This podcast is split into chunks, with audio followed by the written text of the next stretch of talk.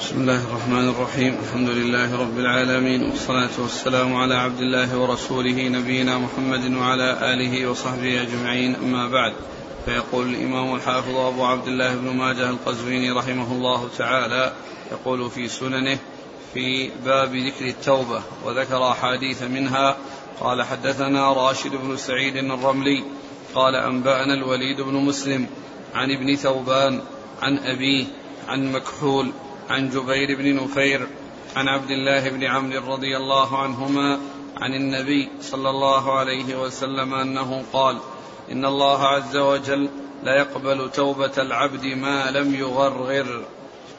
بسم الله الرحمن الرحيم الحمد لله رب العالمين وصلى الله وسلم وبارك على عبده ورسوله نبينا محمد وعلى آله وأصحابه أجمعين. أما بعد فقد مر في الدرس الماضي عدة أحاديث في باب التوبة وبقي منها أحاديث منها حديث عبد الله بن عمرو بن العاص رضي الله عنهما. أن النبي صلى الله, صلى الله عليه وسلم قال إن الله يقبل توبة العبد ما لم يغرغر. أي أن التوبة مقبولة في جميع الأوقات وفي جميع عمر الإنسان وحياة الإنسان ولا ويستمر ذلك إلى حين الغرارة وهو بلوغ الروح الحلقوم عندما يعاين الإنسان الآخرة وما يعني أمامه من الآخرة فإنه عند ذلك لا تنفعه التوبة. يعني في آه إذا وصل إلى هذه الغاية بأن الروح نزعت ولم يبق إلا خروجها ووصلت إلى الحلقوم فإن فإنه في هذه الحال لا تقبل التوبة. وأما قبل ذلك فإنها تقبل. ولهذا قال ما لم يغرغر. يعني ما لم تصل الروح إلى الغرغرة. وهو الحلق الذي يكون فيه الغرغرة. مثل كون الإنسان آه، يعني آه، يستعمل ماء أو يستعمل دواء يحركه في حلقه ثم يخرجه هذا يقال له الغرغرة.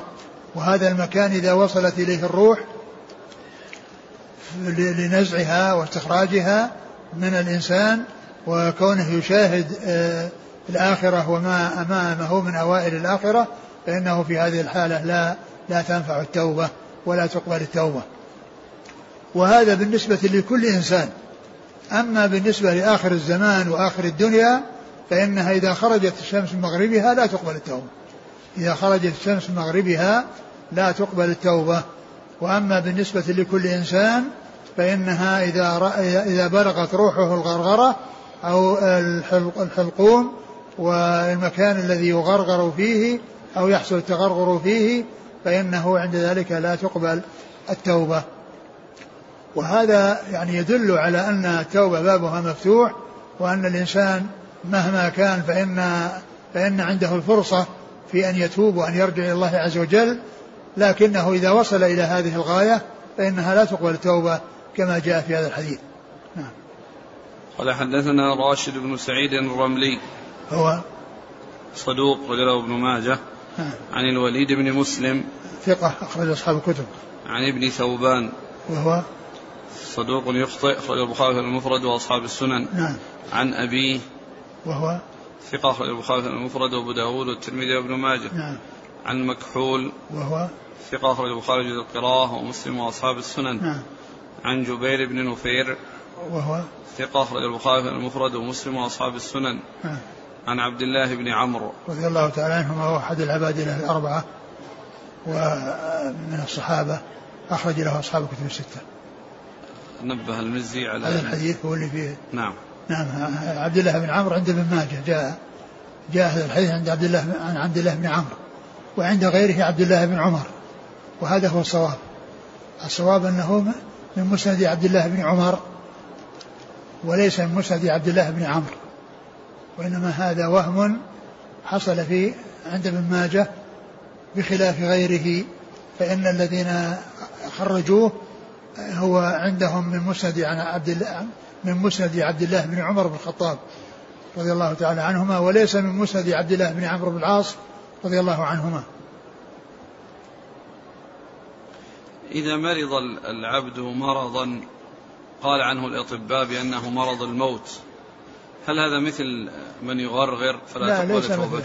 يعني مرض الموت هذا علمه عند الله عز وجل.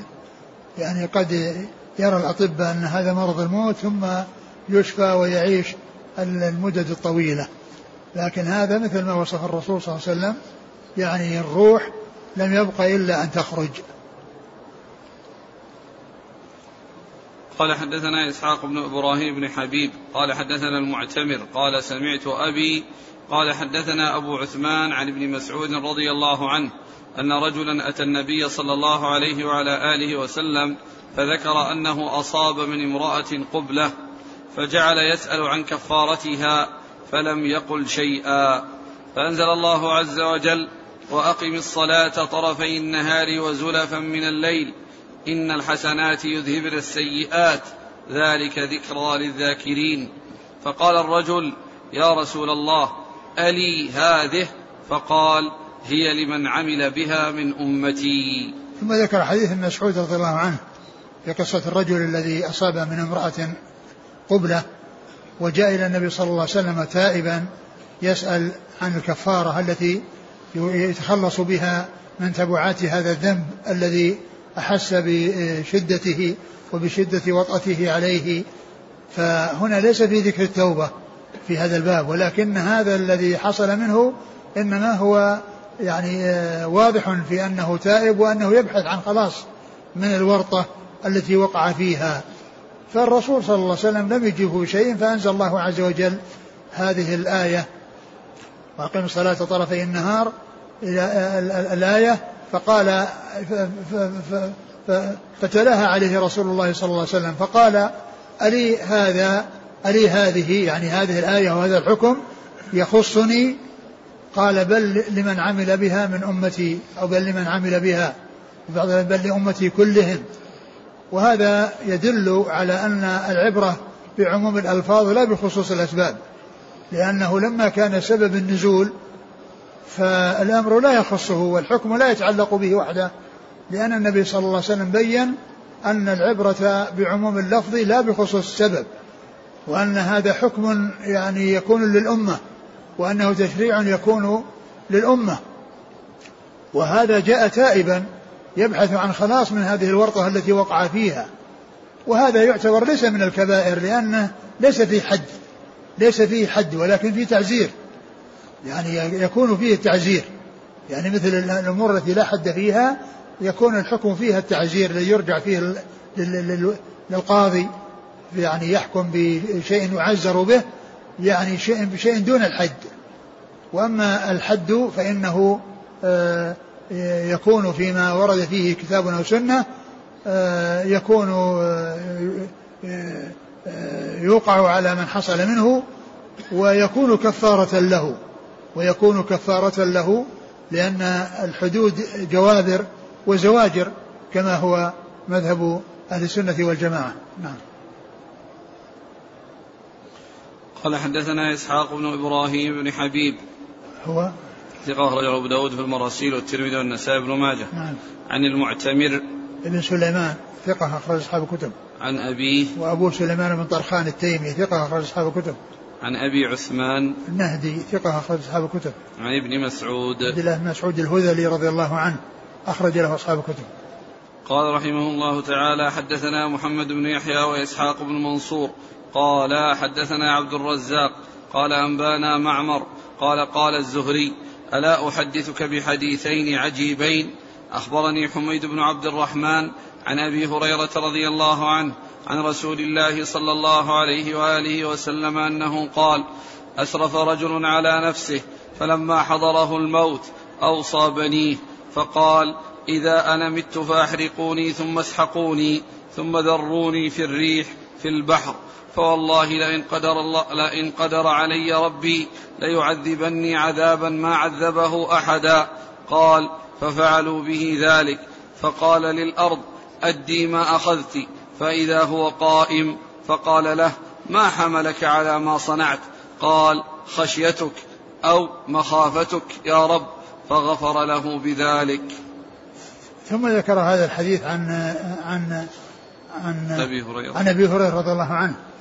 أن النبي صلى الله عليه وسلم قال أسرف رجل على نفسه يعني أنه حصل منه ذنوب وأسرف يعني فيها على نفسه فخاف العقوبة من الله عز وجل وأن الله تعالى يعذبه على ذنوبه التي أسرف فيها ف فأوصى بنيه إذا مت فأحرقوني أحرقوني بالنار وثم خذوا الرماد الذي يحصل من نتيجة الإحراق لجسده قال فذروه في الهواء. يعني في بعض الأحاديث يعني في بعضها في البحر وبعضها في البر. فقال إن قدر الله علي ليعذبني عذابا لا يعذبه أحد من العالمين. فأمر الله عز وجل هذه الذرات التي راحت وذهبت في البحر وفي البر فاجتمعت حتى عاد الجسم كما هو. حتى عاد الجسم جسم هذا الرجل كما هو وسئل ما الذي حملك على ذلك؟ قال خشيتك أو مخافتك؟ فغفر الله له. يعني هذا الرجل آه قيل في معنى ذلك أنه آه يعني آه حصل منه هذا الكلام لشدة الخوف وشدة الرعب الذي أذهله حتى تكلم بهذا الكلام الذي لا ينبغي. فصار مثل الذي قال اللهم أنت عبدي وأنا ربك. هذاك أخطأ من شدة الفرح وهذا أخطأ من شدة الحزن وشدة المصيبة وشدة الخوف والرعب والذعر من من العذاب. فقال قال بعض أهل العلم إن هذا من جنس هذا. ذاك تكلم بكلام أخطأ فيه بسبب شدة الفرح وهذا تكلم بكلام أخطأ فيه بشدة بسبب شدة الخوف. يعني هذا عكس هذا. هذا أخطأ لكونه يعني فرح فرحا شديدا حتى قال اللهم أنت عبدي وأنا ربك. وهذا أخطأ في حال خوفه حتى قال يعني هذه المقالة. ومن أهل العلم من قال إن قوله قدر يعني إنه ضيق علي وأنه حاسبني و ومنهم من قال إن هذا يعني جهل في أن أن أنه إذا عمل به هذا العمل أنه لا يحصل أن يجمع. ف يعني فظن يعني أن هذا الشيء الذي هو ممكن غير غير ممكن وأنه من الأشياء المستحيلة. فلما كان ذلك من أجل خوف الله عز وجل ولم يكن كافرا ولم يكن يعني جاحدا أن الله على كل شيء قدير وإنما حصل له هذا الذعر وهذا الخوف الذي جعله يقول مثل هذه المقالة. وفي هذا الحديث دليل على أن البعث يكون للأجساد التي كانت موجودة في الدنيا ولا يكون لأجساد جديدة لم توجد في الدنيا لأن لأن الأجساد التي تنعم هي التي كانت في الدنيا والأجساد التي تعذب هي التي كانت في الدنيا. والبعث إنما يكون لإعادة الخلق الأول وليس لإيجاد خلق جديد لا علاقة له في الدنيا ولم يكن موجودا في الدنيا. وإنما نفس الذي كان في الدنيا الجسد الذي أساء مع الروح يعني يعذبان. والجسد الذي أحسن مع الروح فإنهما ينعمان. فيكون النعيم للجسد الذي أحسن والعذاب للجسد الذي أساء في الدنيا. وأنه لا يخلق أجسام جديدة لم تكن موجودة في الدنيا فيحصل العذاب لها. ولهذا جاء في القرآن شهد عليهم سمعهم وأبصارهم وجلودهم بما كانوا يعملون. فكيف الجلود اللي تشهد والأيدي اللي تشهد اللي كانت في الدنيا. اللي قالت عملت كذا وعملت كذا. أما جلود جديدة وأعضاء جديدة وجوارح جديدة ما كانت موجودة في الدنيا فهذه لا تشهد بشيء لأنها ما حصل منها شيء حتى تشهد. هذا يبين لنا أن أن إعادة الخلق إنما هي للخلق الأول. ولهذا قال الله عز وجل قد علمنا ما تنقص الأرض منهم. يعني فنخرج هذه الذرات التي اختلطت بالتراب حتى يعود الجسد كما كان. كما أنه حصل من هذا لهذا أن الذرات التي راحت في البحر والتي راحت في البر يعني تجمع ويركب بعضها بعضا حتى تصير. مثل ما مثل آه، الطيور التي آه، جاء ذكرها في قصة إبراهيم عليه الصلاة والسلام. قال أرني كيف تحيي الموتى؟ قال ولم تؤمن؟ قال بلى. ولكن ليطمئن قال فخذ أربعة من الطير فصرهن إليك. ثم اجعل على كل جبل منه جزءا. ثم اجعلهن يأتينك سعيا أربعة طيور أخذها ثم ذبحها وقطعها وخلط لحمها فصارت كتلة واحدة. أربعة طيور كتلة واحدة كلها. ثم إن أخذ قطعة. هذه الكتلة الواحدة قطعها إلى أربعة أجزاء. فجعل على كل جبل جزء. ثم دعاهن فجاءت كل حبة وكل قطعة من اللحم حتى لصقت في مكانها وطلعت الطيور على ما هي عليه. يعني فهذه كيفية البعث. يعني كيفية البعث هي أن الأجساد التي كانت في الدنيا هي التي تعاد. وهذا الحديث الذي معنا هو من الأدلة الدالة على ذلك. وقد دل على ذلك الكتاب والسنة. دل على ذلك كتاب الله عز وجل وسنة رسوله صلى الله عليه وسلم. نعم. قال حدثنا محمد بن يحيى الذهلي ثقة أخرج البخاري وأصحاب السنن. وإسحاق بن منصور. الكوسج ثقة أخرج أصحاب الكتب إلا أبا داود. عن عبد الرزاق. بن همام الصنعاني ثقة أخرج أصحاب الكتب. عن معمر. معمر بن راشد ثقة أخرج أصحاب الكتب. عن الزهري. الزهري محمد بن مسلم بن عبد الله ثقة أخرج أصحاب الكتب. عن حميد بن عبد الرحمن. حميد بن عبد الرحمن بن عوف ثقة أخرج أصحاب الكتب. عن أبي هريرة. رضي الله عنه عبد الرحمن بن صخر أكثر الصحابة حديثا. قال الزهري وحدثني حميد بن عبد الرحمن عن أبي هريرة رضي الله عنه عن رسول الله صلى الله عليه وسلم أنه قال دخلت امرأة النار في هرة ربطتها فلا هي أطعمتها ولا هي أرسلتها تأكل من خشاش الأرض حتى ماتت. قال الزهري لئلا يتكل رجل ولا ييأس رجل. ثم ذكر هذا الحديث الثاني لأن الزهري قال لمعمر ألا أحدثك بحديثين عجيبين؟ ثم ذكر أنه حدثه حميد بن عبد الرحمن عن أبي هريرة بالحديث الذي فيه إصراف الرجل عن نفسه ثم نفس الإسناد يعني آه يعني آه يرويه الزهري عن حميد بن عبد الرحمن عن أبي هريرة أن امرأة دخلت النار في هرة ربطتها لا هي أطعمتها وسقتها إذ حبستها ولا هي تركتها تأكل من خشاش الأرض. تأكل من خشاش الأرض. يعني أن أن أنها دخلت النار بسبب هذا الأمر الذي في نفسها أنه هين. وأنه يعني يعني ما كان يعني عندها شيء يعني في نفسها أن هذا أمر خطير. حبستها وماتت بسبب هذا الحبس. فلا هي أطعمتها إذ حبستها ولا هي تركتها وأطلقتها تأكل من خشاش الأرض من من الحيوانات التي يعني ك كالفأر وكالعصافير وغيرها من الأشياء التي تقدر عليها. فهي أطعمتها وسقى أطعمتها وسقتها أطعمتها ربطتها ولا هي تركتها تأكل من خشاش قالت قال الزهري يعني قال هذا وهذا أي الحديثين حتى لا ييأس رجل وحتى لا يتكل رجل. حتى لا ييأس بالنسبة للحديث الأول الذي يعني أسرف على نفسه ييأس ويقنط من رحمة الله.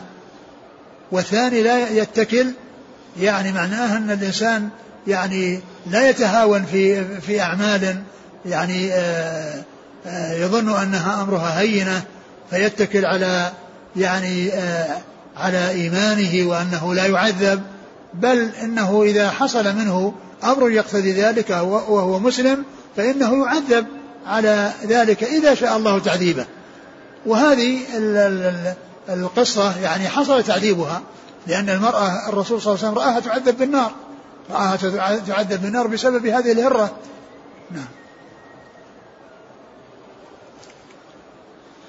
قال حدثنا عبد الله بن سعيد قال حدثنا عبدة بن سليمان عن موسى بن المسيب الثقفي عن شهر بن حوشب عن عبد الرحمن بن غنم عن أبي ذر رضي الله عنه أنه قال قال رسول الله صلى الله عليه وسلم إن الله تبارك وتعالى يقول يا عبادي كلكم مذنب إلا من عافيت فسالوني المغفرة فأغفر لكم ومن علم منكم أني ذو قدرة على المغفرة فاستغفرني بقدرتي غفرت له.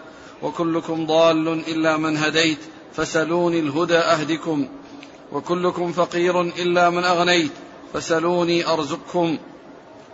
ولو أن حيكم وميتكم وأولكم وآخركم ورطبكم ويابسكم اجتمعوا فكانوا على قلب أتقى عبد من عبادي لم يزد في ملكي جناح بعوضة. ولو أن حيكم وميتكم وأولكم وآخركم ورطبكم ويابسكم اجتمعوا فسأل كل سائل مسألته ما بلغت أمنيته ما نقص من ملكي إلا كما لو أن أحدكم مر بشفة البحر فغمس فيها إبرة ثم نزعها. ذلك بأني جواد ماجد. عطائي كلام. إذا أردت شيئا فإنما أقول له كن فيكون. ثم ذكر هذا الحديث عن أبي ذر رضي الله تعالى عنه وهو حديث قدسي. يعني والحديث هنا جاء من طريق شهر بن حوشب وفيه ضعف ولكن يعني الحديث جاء في صحيح مسلم عن أبي ذر نفسه وأوله يا عبادي إني حرمت الظلم على نفسي وجعلته بينكم محرما فلا تظالموا وآخره يا عبادي إنما هي أعمالكم أحصيها لكم ثم أوفيكم إياها فمن وجد خيرا فليحمد الله ومن وجد غير ذلك فلا يلومن إلا نفسه. وما بين ذلك جاء فيه ذكر يعني يعني أمور متعددة في أمور متعددة في آه في آه آه يخاطب الله تعالى بها عباده. فيقول يا عبادي هنا كلكم مذنب إلا كلكم مذنب. كلكم مذنب إلا من عافيت. كلكم مذنب إلا من عافيت. يعني عافاه من الذنب وسلمه منه. ووفقه لعدم الوقوع فيه. نعم. فسألوني المغفرة فأغفر لكم. فسألوني المغفرة فأغفر لكم. يعني أنه إذا أذنبوا ف يعني من لم تحصل له العافية من الذنب ووقع فيه فإن سبيل الخلاص منه المغفرة. فهم يطلبون أمرهم أن يطلبوا منه المغفرة وأن يستغفروه ليغفر لهم وليمحو ذلك الذنب. بحيث يتوب بحيث, بحيث يتوب من يتوبون منه ويتوب الله عليهم. ومن عرف؟ ومن علم منكم أني ذو قدرة على المغفرة فاستغفرني بقدرتي غفرت له. ومن عرف منكم أنني ذو قدرة على المغفرة فاستغفرني بقدرتي غفرت له يعني أنه يعلم بأن الله على كل شيء قدير وأن كل شيء يرجع إليه وأن الأمر يعني راجع إليه. وهذا, وهذا وكما قلت فيه جمل ما جاءت في حديث أبي ذر في صحيح مسلم وإنما جاءت عن طريق يعني هذا الرجل الذي هو شهر بن حوشب والذي فيه كلام. فما ما جاء من طريقه فقط ولم يأتي في صحيح مسلم فإنه آه، يكون محل نظر ويعني آه، لا يقال بثبوت ما لم يأتي آه، من الطريقة الصحيحة وهي التي رواها مسلم في صحيحة. نعم. وكلكم ضال إلا من هديت فسلوني الهدى أهدكم. وكلكم ضال إلا من هديت فسلوني الهدى أهدكم. يعني أن الهداية بيد الله عز وجل. وأن الله عز وجل يسأل ويطلب منه الهداية حتى يسلم من الضلال.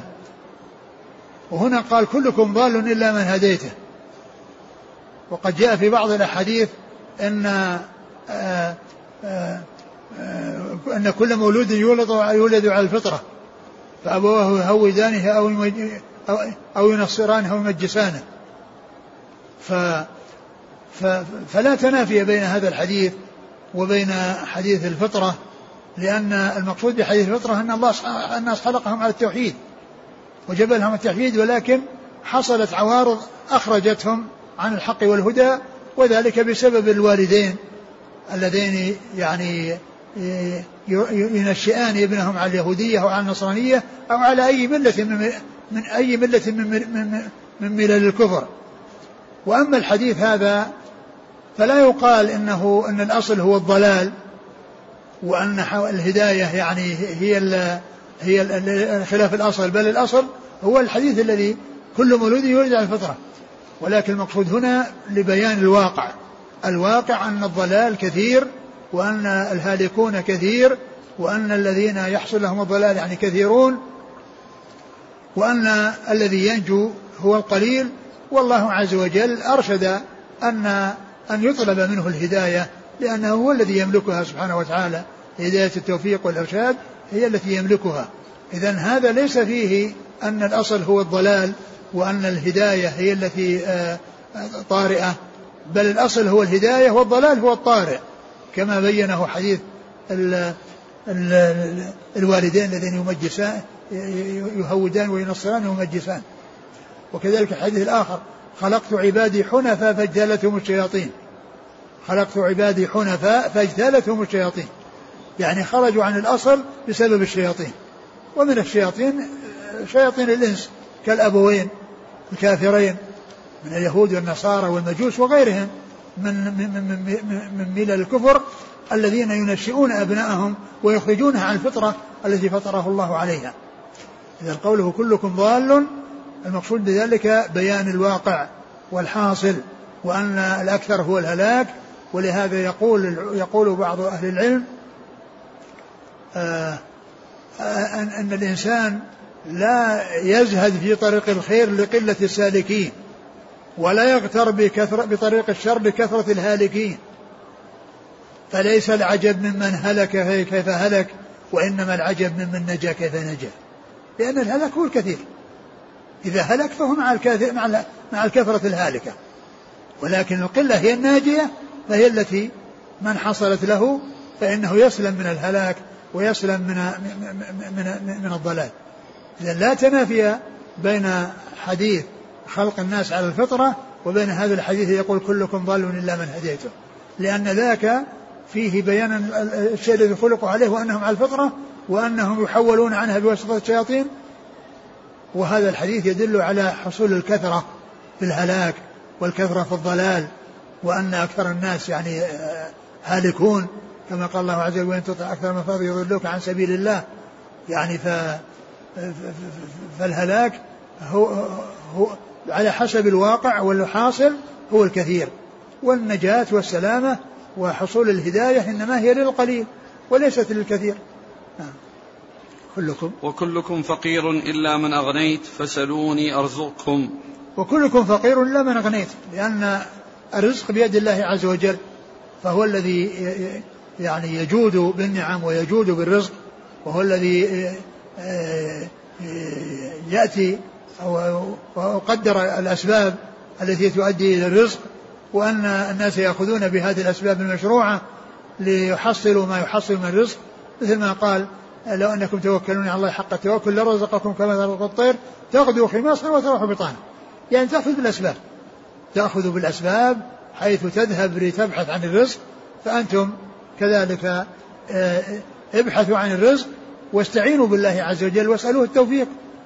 لا يجعل الإنسان تعويله على الأسباب فقط ويغفل عن الله ولا أن يترك الأسباب ويقول أنه متوكل وهو متواكل وليس بمتوكل في الحقيقة. نعم ولو أن حيكم وميتكم وأولكم وآخركم ورطبكم ويابسكم اجتمعوا فكانوا على قلب أتقى عبد من عبادي لم يزد في ملكي جناح بعوضة. الله عز وجل لا تنفعه طاعة المطيعين ولا تضره معاصي العاصين بل هو النافع الضار.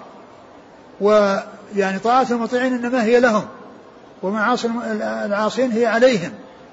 فلو كان الناس اجتمعوا وكانوا على أتقى قلب رجل ما زاد في ملكه شيء سبحانه وتعالى. ولو كان العكس ما نقص من ملكه شيء لأن الله تعالى غني عن العباد غني عن العالمين.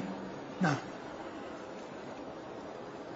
ولو أن حيكم وميتكم وأولكم وآخركم ورطبكم ويابسكم اجتمعوا فسأل كل سائل مسألته ما بلغت أمنيته ما نقص من ملكي إلا كما لو أن أحدكم مر بشفة البحر فغمس فيها إبرة ثم نزعها. ثم لو أن الخلق والأمة أو الأمم كلها اجتمعت في مكان واحد وكل واحد طلب شيئا مما يريد وأعطى الله عز وجل كل واحد مسألته. لم ينقص هذا الذي أعطاه لجميع الخلائق مما عند الله شيئا إلا مثل ما ينقص تنقص الإبرة إذا غمست في البحر ثم نزعت فإنه يكون فيها بلل من الماء. هذا الذي أعطى هؤلاء كلهم من أولهم إلى آخرهم يساوي هذا البلل الذي في الإبرة التي خرجت من البحر. يعني وأي شيء تكون البلل الذي في الإبرة من هذه البحور الزاخرة المتلاطمة يعني ذات الماء الغزير الكثير. يعني أن ما عند الله عز وجل لا ينقصه شيء. والخلق كلهم لو سألوا الله عز وجل وأعطى كل ما أراد من أمور الدنيا لم ينقص من ما عند الله عز وجل إلا مثل ما تنقص الإبرة إذا غمست في البحر فنزعت وصار فيها بلل نعم ذلك بأني جواد ماجد عطائي كلام. إذا أردت شيئا فإنما أقول له كن فيكون. ذلك بأنه جواد ماجد عطاؤه كلام يعني آه، يقول للشيء كن فيكون. كلام يعني يقول كن. إذا أراد شيء قال له كن فكان. نعم. وهذا يعني ليس يعني جاء من هذا الطريق الذي هو جواد ماجد. يعني فلا يقال إن هذه الصفة أو هذه الصفة تثبت لله عز وجل أو أن هذا من أسماء الله عز وجل لأن هذه يعني ليست ما جاءت من طريق صحيح وإنما جاءت من طريق ضعيف. قال حدثنا عبد الله بن سعيد الأشج ثقة أخرج أصحاب الكتب وهو شيخ لأصحاب الكتب. عن عبده بن سليمان ثقة أخرج أصحاب الكتب. عن موسى بن المسيب وهو صدوق للبخاري في خلق أفعال العباد والنسائي بن ماجه نعم. عن شهر بن حوشب وهو صدوق كثير الإرسال والأوهام البخاري في المفرد ومسلم وأصحاب السنن. نعم. عن عبد الرحمن بن غنم وهو اختلفوا في صحبته البخاري تعليقا وأصحاب السنن. نعم. عن أبي ذر. أبي ذر جندب بن عبد الله جندب بن جلاده رضي الله عنه أخرج أصحاب الكتب.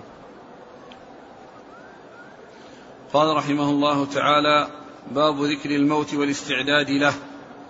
قال حدثنا محمود بن غيلان قال حدثنا الفضل بن موسى عن محمد بن عمرو عن أبي سلمة عن أبي هريرة رضي الله عنه أنه قال قال رسول الله صلى الله عليه وعلى آله وسلم أكثروا من ذكر هذه من لذات يعني الموت.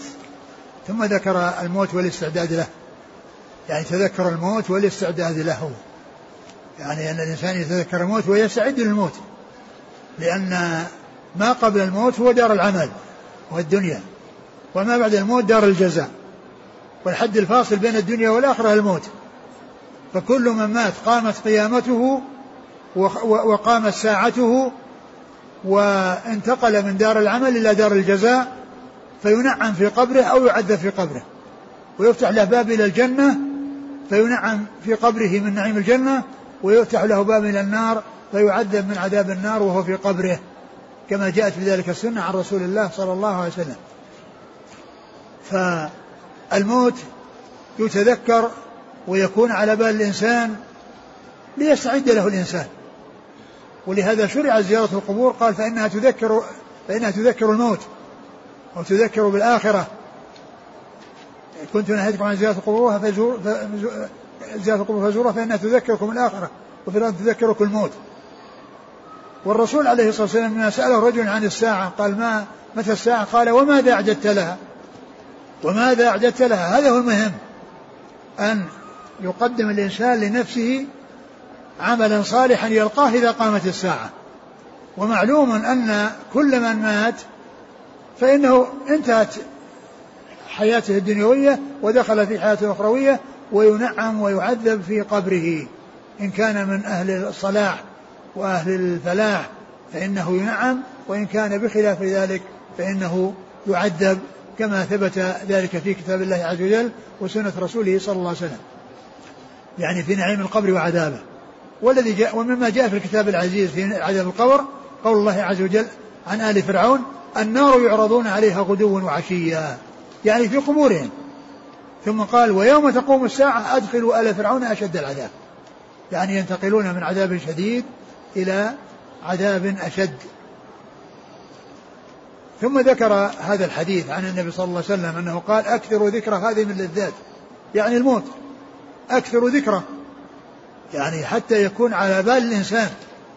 لأن الإنسان إذا جاء في باله الموت فإنه يخاف مما بعد الموت. ويستعد للموت بالأعمال الصالحة. التي تقربه إلى الله عز وجل والتي يحصل بها الأجر ويسلم بها من العذاب.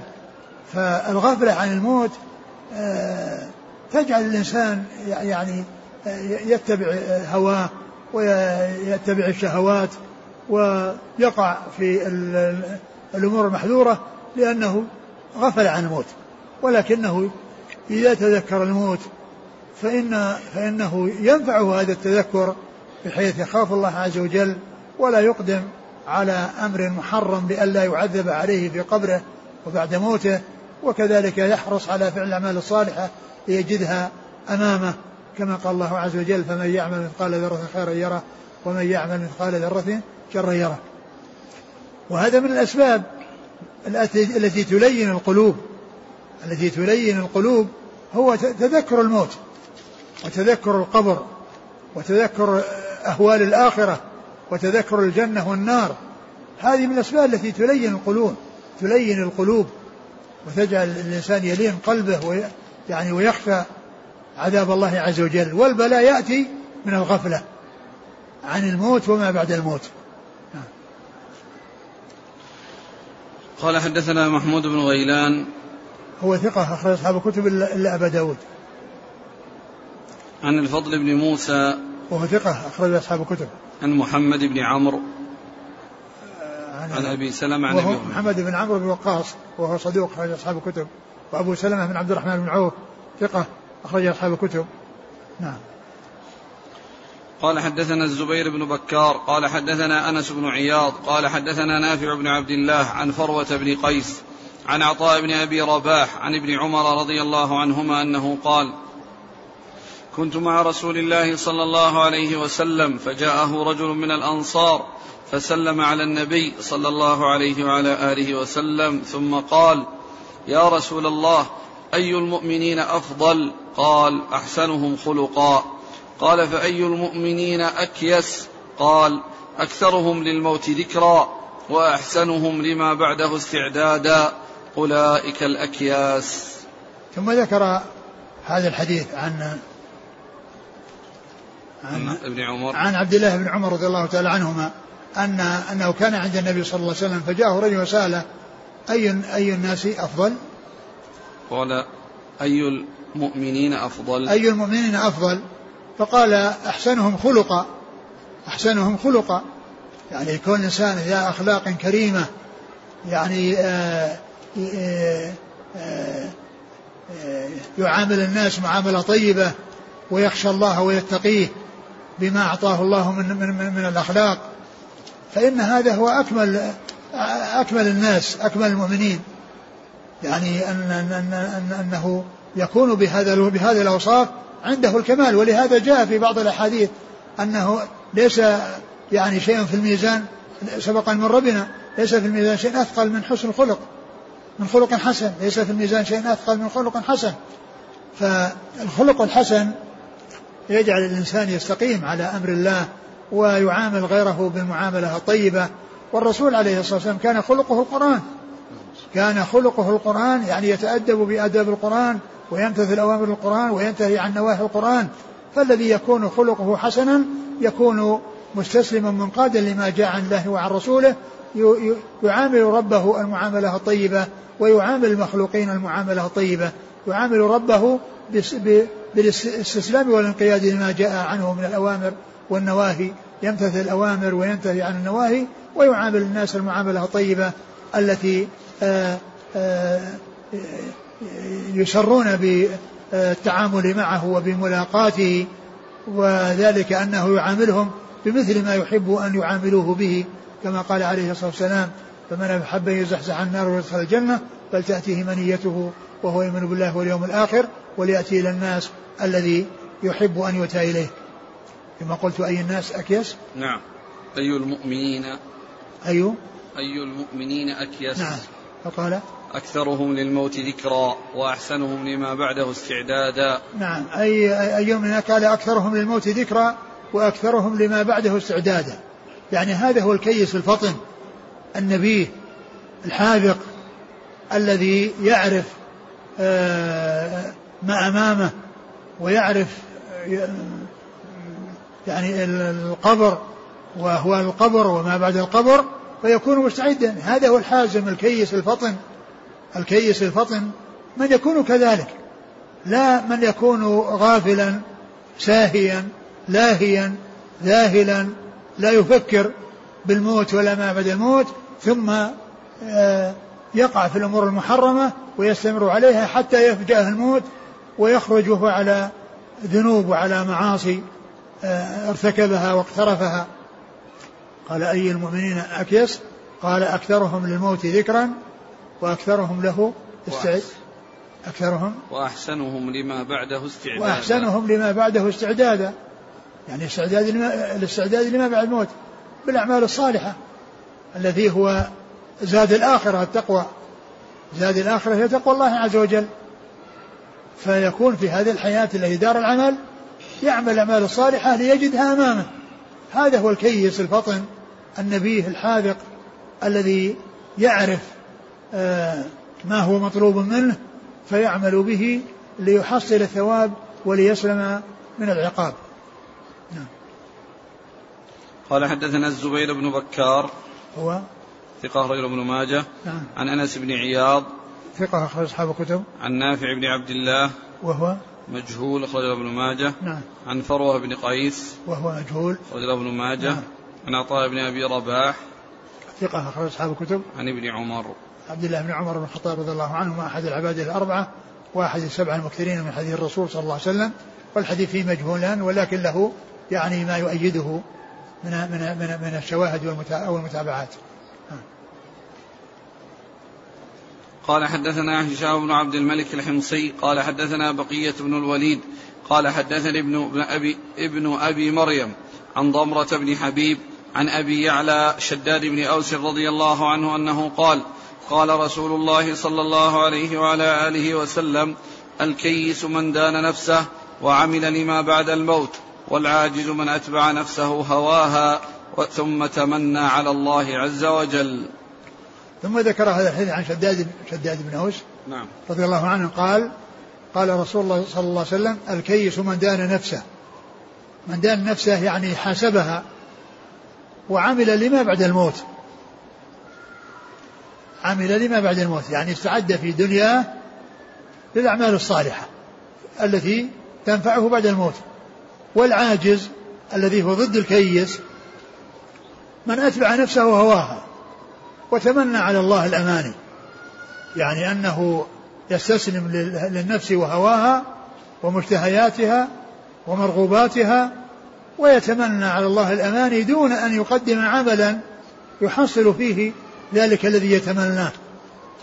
فهو تمن بدون عمل ويريد أن يحصل شيئا بدون أن يبذل شيئا وبدون أن يقدم شيئا. والحديث معناه صحيح ولكنه غير غير صحيح وغير ثابت عن رسول الله صلى الله عليه وسلم. يعني معنى جميل ولكنه غير ثابت عن رسول الله صلى الله عليه وسلم لأن فيه أبو بكر بن أبي مريم وهو ضعيف.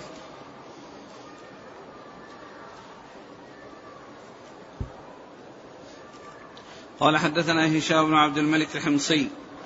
هو صدوق أخرج له. أبو داود والنسائي بن ماجه. نعم. عن بقية بن الوليد.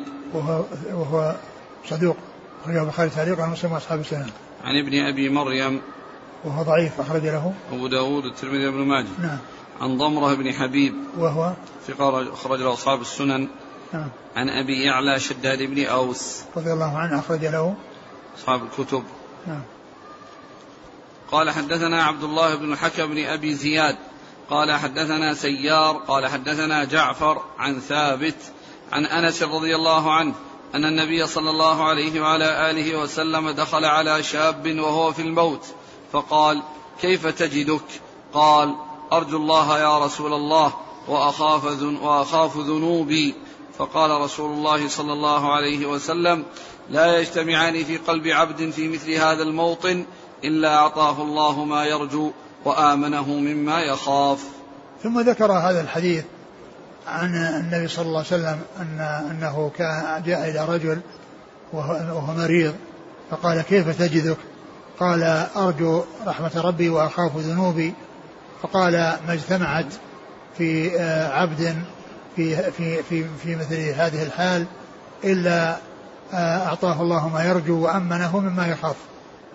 يعني هذا يدل على أن الخوف والرجاء مطلوبان من الإنسان في جميع الأوقات. دائما وأبدا الإنسان يكون خائفا راجيا. يجمع بين الخوف والرجاء. فلا يكون يعني راجيا فقط فيأمن يعني من من من يعني فيحصل له الأمن ولا يكون يعني خائفا فيحصل له اليأس. وإنما يكون راجيا خائفا. يرجو رحمة الله ويخشى يخشى عذاب الله. فيكون يسير الله عز وجل متصلا بهذا بهذين الوصفين اللذين هما الخوف والرجاء. وقد قال بعض أهل العلم أن الإنسان في خوفه ورجائه يعني يكون مثل الجناحين للطائر. الخوف والرجاء كالجناحين للطائر. لأن الطائر إذا سلم الجناحان فإنه يطير بسهولة. لكن لو اختل أحد الجناحين اختل الطيران. لو اختل أحد الجناحين اختل الطيران. إذا لابد من سلامة الجناحين وأن يكون كل منهما سليم ليحصل مقصود المقصود من الطيران والمراد من الطيران. لأنه يتحقق بسلامة الاثنين. فالخوف والرجاء لا بد منهما معا. لأن من يعني يرجو يعني قد يحصل منه التساهل والتهاون ومن يخاف قد يحصل منه اليأس ويحصل منه القنوط ويتجاوز الحدود ولكن يكون بينهما فلا يفرط ولا يفرط ويكون معتدلا سائرا إلى الله عز وجل بهذين الوصفين الخوف والرجاء. وقد قال بعض أهل العلم أن الإنسان إذا كان في حال الخوف في حال الموت أو عند الموت فإنه يعني يغلب الرجاء. يغلب الرجاء. يعني ولا يترك الخوف الخوف يكون موجود لكن يغلب الرجاء حتى لا يقنط. وهو في مثل هذه الحالة التي يغادر فيها الدنيا والتي وإذا كان في الحياة في حياة الصحة فيكون يعني يغلب جانب الخوف مع كونه لابد من الرجاء. لأن الإنسان يعني مع الرجاء قد يقصر وقد يعني يتكل على يعني على على على الرجاء مثل ما جاء في بعض الأحاديث أن النبي صلى الله عليه وسلم قال لا تبشرهم فيتكلوا يقول لمعاذ بن جبل لا تبشرهم فيتكلوا لأن هذا يعني يكون تغليب جانب الرجاء. ولكن الإنسان إذا خاف فإنه يعني يمتنع من الوقوع في الأمور المحرمة. فيكون الغالب عليه يكون لابد من خوف الرجاء لكنه يغلب جانب الرجاء عند الموت ويغلب جانب الخوف عند في في في حال الحياة لأذاك لئلا يقنط وهذا لئلا يتكل ولئلا يغتر يعني آه، أعماله وب يعني آه، كونه يرجو عفو الله ويخاف ولا يخاف الذنوب ولا يخاف عقاب الله عز وجل. قال ما اجتمعت في لا يجتمعان في قلب عبد في مثل هذا الموطن إلا أعطاه الله نعم. ما يرجو وآمنه مما يخاف. نعم. قال حدثنا عبد الله بن الحكم بن أبي زياد. هو؟ صدوق أبو داود الترمذي بن ماجه. نعم. عن سيار. وهو؟ العنزي وهو؟ صدوق له أوهام نعم. الترمذي والنسائي بن ماجه. نعم. عن جعفر. وهو؟ صدوق البخاري المفرد ومسلم وأصحاب السنن. نعم. عن ثابت عن أنس. ثابت بن أسلم البنياني ثقة. أخرج أصحاب الكتب وأنس رضي الله عنه خادم الرسول صلى الله عليه وسلم وأحد السبعة المكثرين من حديثه. قال حدثنا أبو بكر بن أبي شيبة قال حدثنا شبابة عن ابن أبي ذئب عن محمد بن عمرو بن عطاء عن سعيد بن يسار عن أبي هريرة رضي الله عنه عن النبي صلى الله عليه وعلى آله وسلم أنه قال الميت تحضره الملائكة فإذا كان الرجل صالحا قالوا اخرجي أيتها النفس الطيبة. كانت في الجسد الطيب اخرجي حميدة وأبشري بروح وريحان ورب غير غضبان. فلا يزال يقال لها حتى تخرج ثم يعرج بها إلى السماء فيفتح لها فيقال من هذا؟ فيقولون فلان. فيقال مرحبا بالنفس الطيبة كانت في الجسد الطيب ادخلي حميدة. وأبشري بروح وريحان ورب غير غضبان فلا يزال يقال لها ذلك حتى ينتهى بها إلى السماء التي فيها الله عز وجل. وإذا كان الرجل السوء قال اخرجي أيتها النفس الخبيثة كانت في الجسد الخبيث اخرجي ذميمة وأبشري بحميم وغساق وآخر من شكله أزواج فلا يزال يقال لها ذلك حتى تخرج ثم يعرج بها إلى السماء فلا يفتح لها فيقال من هذا؟ فيقال فلان فيقال لا مرحبا بالنفس الخبيثة كانت في الجسد الخبيث ارجعي ذميمة فإنها لا تفتح لك أبواب السماء فيرسل بها من السماء ثم تصير إلى القبر. ثم ذكر هذا الحديث عن النبي صلى الله عليه وسلم قال إن الميت إن إن الميت إن الإنسان إن الميت تحضره تحضره الملائكة. الميت تحضره الملائكة. تحضره الملائكة لقبض روحه. تحضره الملائكة لقبض الروح. فإن كانت آه، فإن كان هذا الذي ستقبض روحه يعني مستقيما ومهتديا وعلى صراط مستقيم فإنها تكلمه بالكلام الجميل الكلام الحسن والبشارة الطيبة. يقول اخرجي أيتها الروح الطيبة في النفس الطيبة في الجسد الطيب. اخرجي إلى يعني روح وريحان وإلى رب غير غضبان فتخرج يعني يأخذونها ويستخرجونها ثم يذهبون بها. فإذا يعني مروا بالسماء يعني سألوا من هذه فيقول هذا فلان ابن فلان هذه النفس الطيبة كانت مرحبا بالنفس الطيبة كنت في الجسد الطيب. ويستمرون في ذلك حتى تنتهي إلى السماء التي فيها الله. يعني حتى تجاوز السماوات لأن السماوات المبنية سبع. السماوات المبنية سبع. ولكن المقصود بالسماء اللي فيها الله اللي هو العلو. العلو. وليس الله عز وجل في مخلوق أو في سماء مبنية وإنما هو العلو فوق المخلوقات فوق العرش سبحانه وتعالى. فالسماء يراد به العلو ويراد به السماء المبنية. يراد به السماء المبنية ويراد به العلو. ومعنى كون الله عز وجل في السماء إنه في العلو وليس في السماء المبنية وليس في السماء المبنية وإنما هو في العلو كما قال آمنتم من في السماء أي في العلو وليس المقصود بذلك السماء المبنية فإن الله عز وجل هو الذي خلق الخلق وهو الذي يعني آه، مباين للخلق فليس الخلق حالين به وليس حالا في المخلوقات بل هو بل هو مباين لها سبحانه وتعالى. وهو في السماء العلو. حتى السماء التي فيها الله يعني حتى تصل إلى الله في العلو. وليس المقصود بذلك سماء مبنية من السماوات السبع فإن الله عز وجل لا يكون حلا في المخلوقات وإنما هو مباين لها سبحانه وتعالى. الحديث إذا كانت إذا كان مؤمنا تقول اخرجي أيتها النفس الطيبة كانت في الجسد الطيب اخرجي حميدة وأبشري بروح وريحان ورب غير غضبان. النفس الطيبة النفس يعني الروح المقصود بها الروح. لأن النفس تأتي يعني الروح والنفس يعني معناهما واحد بالنسبة لهذا المخلوق الذي يكون في جسم الإنسان فتكون فيه الحياة. هذا يقال له نفس ويقال له روح. وكثيرا ما تطلق النفس على الإنسان بروحه وجسده بروحه وجسده. كل نفس بما كسبت رهينة. آه، يعني آيات كثيرة وأحاديث كثيرة فيها ذكر النفس يراد بها الإنسان. لكن عندما يأتي ذكر الموت وخروج الإنسان يعني روح روح الإنسان يقال خرجت نفسه يعني هذا المقصود به الروح. يعني خرجت نفسه مثل خرجت روحه. لكن كل نفس بما كسبت رهينة يعني كل إنسان. يعني والإنسان هو مجموع الروح والجسد. الإنسان هو مجموع الروح والجسد. والثواب للروح والجسد والعقاب للروح والجسد. لأن الروح وحدها ما حصل منها عمل. والجسد وحده بدون الروح ما حصل من عمل.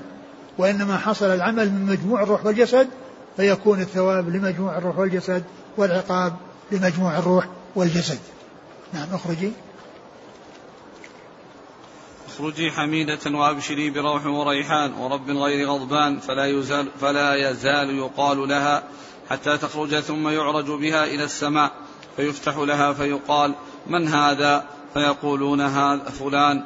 فيقال مرحبا بالنفس الطيبة كانت في الجسد الطيب.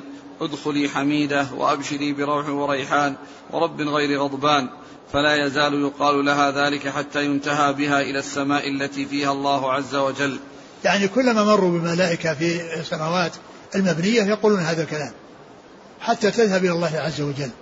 نعم. ف ثم ترجع. نعم. وإذا كان الرجل السوء قال اخرجي يعني ترجع إلى الجسد. لأنها تكون في الجنة ولها علاقة بالجسد. والنعيم لها متصلة بالجسد ومنفصلة عن الجسد. كما جاء في بعض الأحاديث أن أرواح المؤمنين في, في على صورة طير. أرواح المؤمنين على صورة طير في الجنة. فهي لها ارتباط بالجسد ولها اتصال بالجسد وتنعم متصلة بالجسد ومنفصلة عنه. نعم. وإذا كان الرجل السوء قال اخرجي أيتها النفس الخبيثة. كانت في الجسد الخبيث اخرجي ذميمة وأبشري بحميم وغساق يعني كل ذلك على العكس. يعني هناك بشارة بالخير وهنا بشارة بالشر. يبشرون بعذاب أليم. نعم.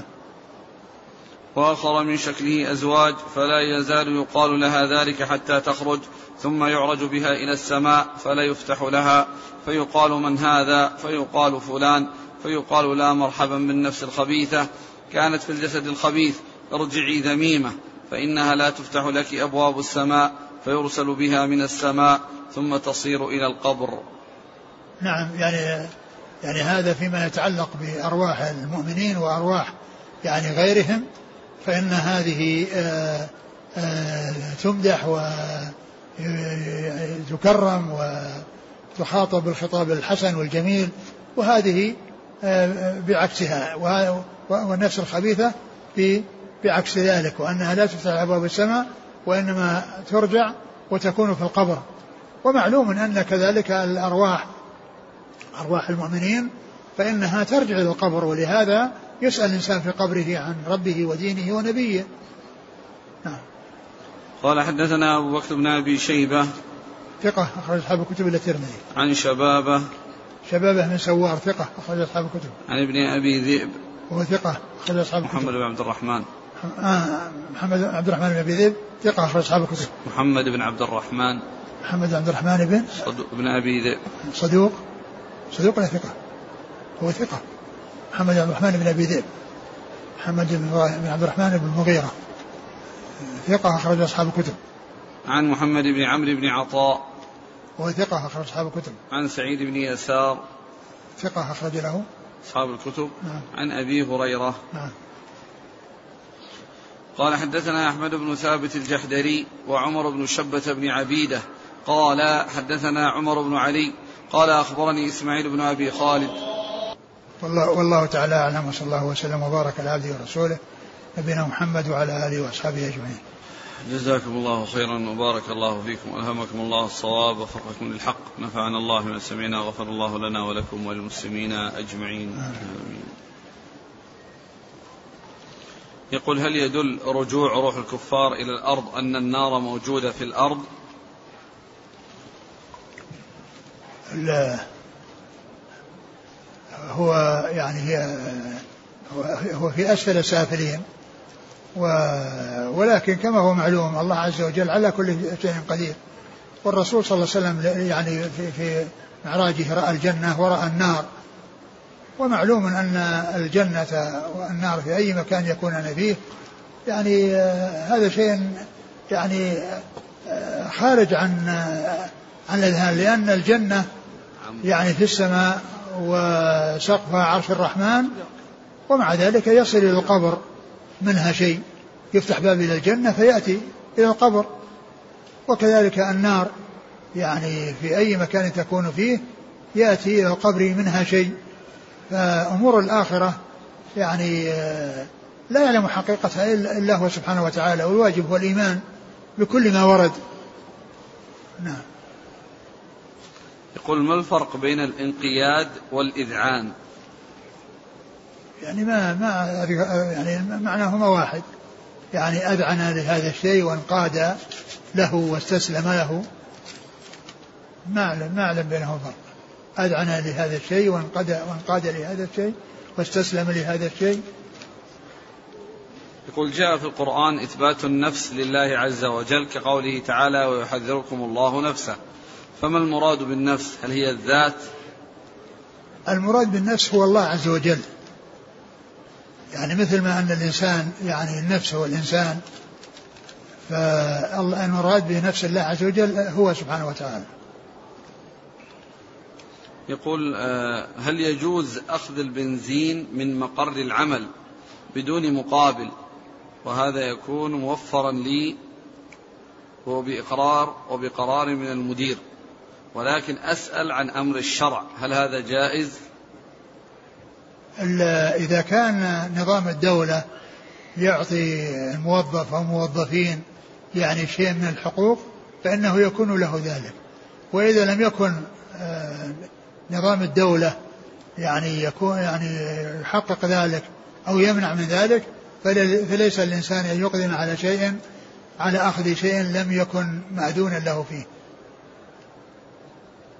حديث الرجل الذي أمر أولاده أن يحرقوه هل فيه دليل على العذر بالجهل؟ آه لا يقال أن, أن يعني الإنسان يعني يكون معذورا بالجهل لأن الإنسان آه عليه أن يتعلم وأن يعرف يعني الشيء الذي يعني ففي شيء في شيء يجهل وفي شيء لا يجهل. يعني في أمور تخفى وأمور لا تخفى. مثل كون الإنسان يسب الله. يسب الله يعني هذا قال جهل يعني يعلم أن يسب الله لا يجوز. في أشياء تخفى وأشياء لا تخفى. ما الفرق بين التوبة النصوح والتوبة الكاذبة؟ التوبة الكاذبة هي التي آآ آه، آآ آه، كما وصفت يعني الإنسان غير صادق في توبته. يعني يتوب يعني ما دام أنه ما قدر على الشيء. يعني آه، لأنه ما ما استطاع الوصول إليه. يعني فهو يعني هو يعني تركه عجزا لا لا توبة وندما وخوفا من الله عز وجل. التوبة النصوح هي التي اجتمع فيها الأمور الثلاثة التي هي كونه يقع من الذنب ويندم عليه ويعزم على أن لا يعود. وأما التوبة هي التي تكون على اللسان ولا تصل إلى القلب. يعني يقول الإنسان بلسانه ولا يصل إلى قلبه. هذه هي الكاذبة. يقول أن في كتفه الأيمن وشم وهو متحرج من لبس الإحرام والاطباع ف... إيش؟ في كتفه الأيمن وشم إيه؟ وهو سيعتمر إيه؟ متحرج الآن في قضية الاطباع إذا طبع يفعل السنة يعني هذا الوشم الذي فيه إذا كان يمكن أن يتخلص منه ويعمل عملية يسلم بها من هذا الوشم بدون أن يلحقه ضرر يفعل. وإذا كان يترتب عليه ضرر يتركه. أقول يتركه. وإذا كان فعله غيره فهو الذي يعني آه، حصل منه الإثم في هذا. وإن كان هو الذي فعله فيستغفر الله عز وجل. يستغفر الله عز وجل مما مما قد حصل. والإنسان يفعل السنة ولو كان في ولو كان في آه، كتفه شيء من الوشم نقول ما حكم بيع شفرات الحلاقة في المحل أو الدكان؟ يعني آه، بيعها لمن يستفيد منها في أمور طيبة لا بأس. وإذا كان الإنسان يعرف الإنسان يستعملها في أمور محرمة لا يبيعها عليه. يقول وجدت هذه العبارة تقول أصل الديانات الإلهية واحد. والمسلم يؤمن بجميع الرسل ولا يفرق بين أحد منهم وإن إنكار رسالة أي واحد منهم خروج عن الإسلام مما يؤسس إيجاد مما يؤسس إيجاد قاعدة واسعة للالتقاء مع المؤمنين بالديانات الأخرى على صعد مشتركة في خدمة المجتمع الإنساني دون مساس بالتميز العقدي والاستقلال الفكري. الكلام الأول جميل والكلام الأخير خبيث. أوله حسن وآخره سيء. يعني كون الرسل يعني ديانتهم واحدة وأنهم يعني يدعون إلى التوحيد وأنه يجب الإيمان بكل واحد منهم وأن من كفر بواحد فهو كافر بالجميع هذا كله حق.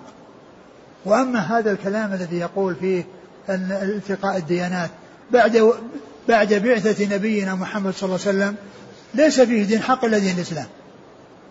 ولا يجوز أن يعتقد بأن هناك دين موجود الآن يعني يتبعه غير المسلمين هو حق بل الشرائع كلها نسخت ببعثته صلى الله عليه وسلم.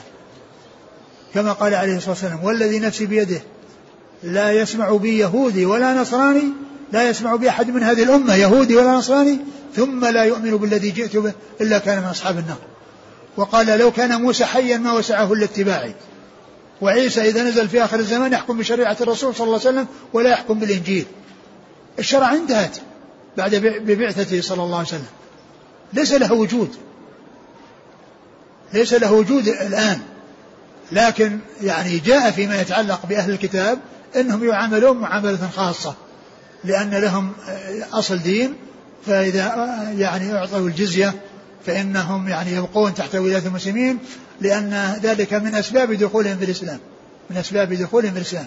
أما كونه يقال أن الديانات بعد بعثة الرسول صلى الله عليه وسلم كلها حق وأنها معتبرة وأن وأنه يعني لا فرق بينها فهذا كلام من أفضل ما يكون من أقبح ما يكون. يقول عمتي رضعت مع بنت من بنات من بنات جيراننا وأنا الآن أريد أن أتزوج هذه الفتاة التي رضعت مع عمتي هل يجوز؟ إيش إيش السؤال؟ يقول عمتي رضعت مع بنت من بنات جيراننا وأنا الآن أريد أن أتزوج هذه الفتاة التي رضعت عمتي وش علاقة؟ يعني صارت أخت لعمتك يعني هي أخت لعمتك فلا تكون يعني يعني أن عمتك هي التي رضعت. يعني من, من أمها. عمتك رضعت من أمها فصارت أختا هذه لعمتك. فأخت عمتك يعني آه، آه، لا, لا, لا يمنع أن تزوجها. يعني أخت أخيك لك أن تزوجها. أخت أخيك. يعني أخوك من أبيك إذا كان له أخت من أم أخته من أمها تزوجها. لأنها ليست أختا لك أخت لأخيك. فأخت عمتك ليست أختا لك. يقول ما المراد بقهر الرجال الذي ورد في الدعاء؟ أعوذ بك من غلبة الدين قهر الرجال. قهر الرجال سلطتهم وقدرتهم التي يعني يحصل بها منهم الفتك وال يعني بمن يفتكون به. لأن هذا هو قهر الرجال. يعني قوتهم وقهرهم وغلبتهم وكونهم ينفذون ما يريدون. يقول آه، بعض الناس يقتل الحشرات التي يجدها في بيته فهل هذا داخل في أحاديث الوعيد؟ لا الحشرات المؤذية تقتل وكذلك ال ال يعني هذه ال حتى القطط لو, لو آذت وحصل منها إذا يعني ليست يعني هذه الأهلية التي تكون مع الناس يعني آه، إذا كانت أنها آه، معادية وأنها